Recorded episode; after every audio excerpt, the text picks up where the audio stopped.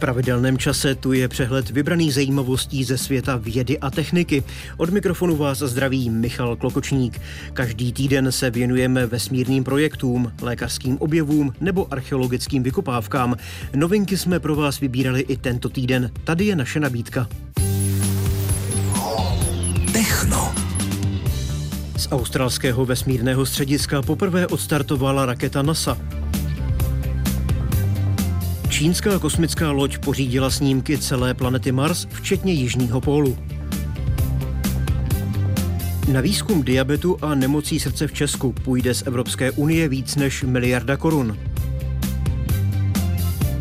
Astrofyzici v Brně připravují návrh českého vesmírného dalekohledu. Zlínští vědci vyvinuli ekologicky šetrné hydrogely pro udržení vody v půdě. Archeologové v Pompejích objevili zachovalou želvu i s vejcem. Tyto i další zajímavosti v magazínu Techno.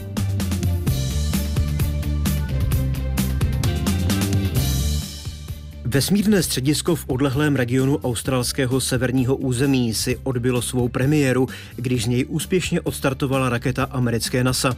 Ta do výšky 350 kilometrů vynesla přístroj, který vědcům umožní měřit mezihvězdné rentgenové záření. Komerční zařízení na planině Dupuma spoluvlastní zástupci místního domorodého kmene a NASA ho hodlá v budoucnu využívat dál. Ze střediska chce v červnu a červenci vypustit celkem tři rakety. Misi na místě zajišťuje přes 70 jejich spolupracovníků. Pro americkou vesmírnou agenturu jde o první starty z komerčního střediska mimo území Spojených států.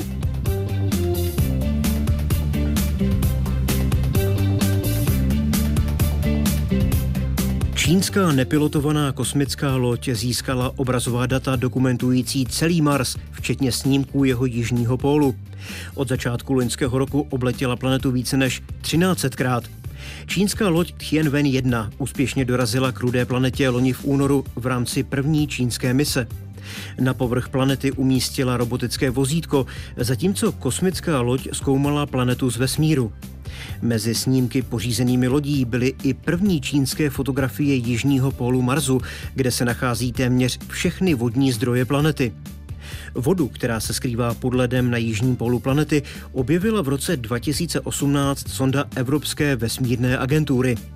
Nalezení podpovrchové vody je zásadní při určování potenciálu planety pro život a také pro zajištění trvalého zdroje vody v případě, že se průzkumu zúčastní posádky.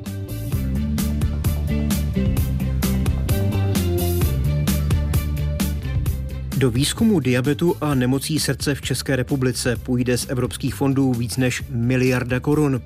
Na projektu Národního institutu pro výzkum metabolických a kardiovaskulárních onemocnění se podílí Institut klinické a experimentální medicíny, Univerzity z Prahy a Brna a Ústavy Akademie věd. Cílem je hlubší poznání příčin vzájemně propojených civilizačních nemocí, vývoj nových léků a větší zapojení moderních technologií v léčbě. V Česku trpí diabetem přes milion lidí a na související komplikace jich umírá ročně 22 tisíc. Nemoci srdce jsou dlouhodobě nejčastějšími příčinami úmrtí, ročně jim podlehne 36 tisíc lidí. Posloucháte Techno. Aktuální informace ze světa vědy a techniky.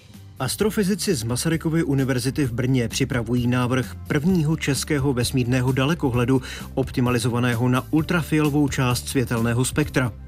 Chtějí jej využít k výzkumu kilonov, tedy srážek a splynutí neutronových hvězd, provázených gravitačními vlnami a záblesky gamma záření. Výzkum kilonov může přinést nové poznatky o vzniku prvků těžších než železo. Mezi tyto prvky patří podle vědeckého koordinátora mise Norberta Wernera například zlato a platina. Vesmírný dalekohled bude umístěný na malé družici s váhou kolem 150 kg. Po detekci gravitačních vln se rychle natočí směrem, odkud vlny přicházejí. Pak začne kilonovu snímkovat v ultrafialové části světelného spektra, kterou zvládá jen málo současných dalekohledů. Jedním z nich je Hubbleův vesmírný dalekohled, který je ale velký a získat tam pozorovací čas je podle Wernera velmi drahé a těžko dostupné.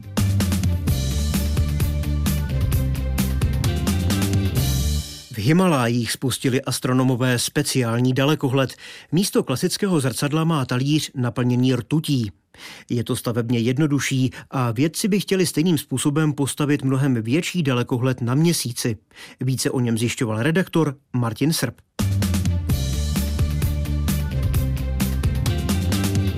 Když se nádoba s kapalinou nerušeně a stejnoměrně otáčí, na její hladině se vytvoří důlek ve tvaru paraboly. A to je ideální tvar pro hvězdářské dalekohledy, říká Petr Škoda z Astronomického ústavu Akademie věd. Když máte parabolu, tak se vám všechny rovnoběžné paprsky zobrazují do jednoho bodu, do ohniska.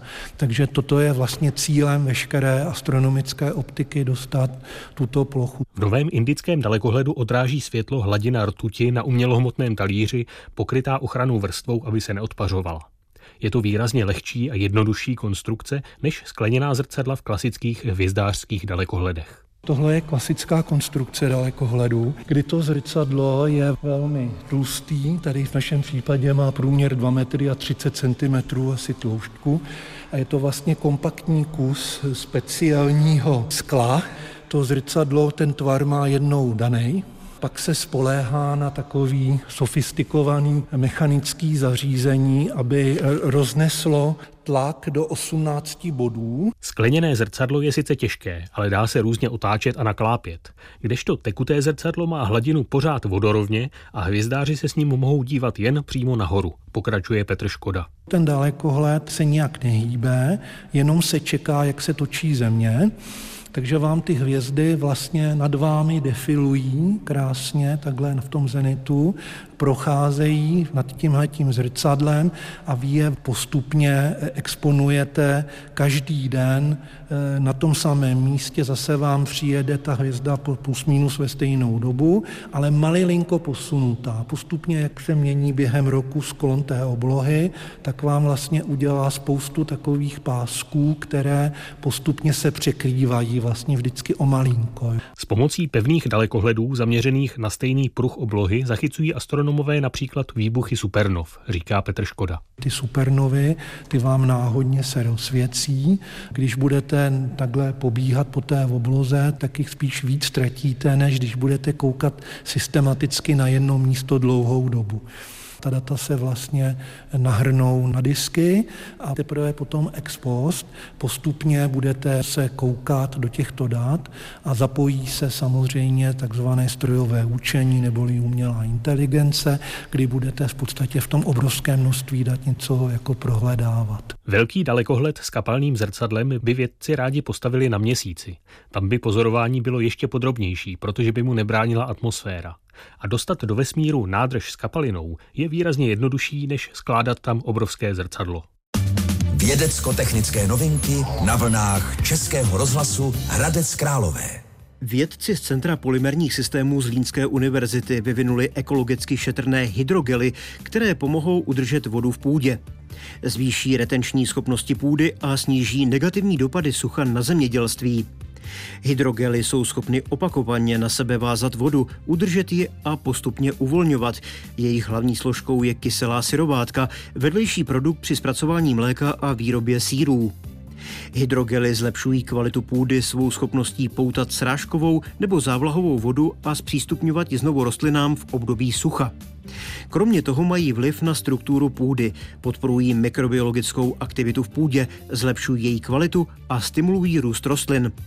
Dosavadní výsledky podle vědecké pracovnice Silvie Duspekové ukazují, že hydrogely jsou schopny zadržet vláhu v půdě o 30 až 40 víc v porovnání s půdou bez hydrogelu. Posloucháte Techno. Aktuální informace ze světa vědy a techniky. Nebývale zachovalou želvu i s vejcem, které ještě nestihla naklást, objevili archeologové v italských Pompejích, které před téměř dvěma tisíci lety zničil výbuch sopky Vezuv. Jako většinu zde nalezených pozůstatků lidí nebo zvířat ji však nezahubil žár mohutné erupce, patrně zahynula už předtím. Želva má z velké části zachovalý krunýř, nedotčená je hlava, ocas a jedna z nohou. Archeologové plaza našli pod hliněnou podlahou jednoho z domů starověkého města. Vyhrabala si hnízdo, kde by mohla naklást vejce, ale nepodařilo se jí to, což mohla být příčina její smrti. Na nečekaný objev vědci narazili, když v místě zkoumali následky zničujícího zemětřesení z roku 62 našeho letopočtu. To zničilo luxusní rezidenci s dobinou vytříbenými mozaikami a freskami, kterou po otřesech spolkly rozšiřující se lázně. Archeologům není jasné, proč původní okázalý dům nebyl opraven.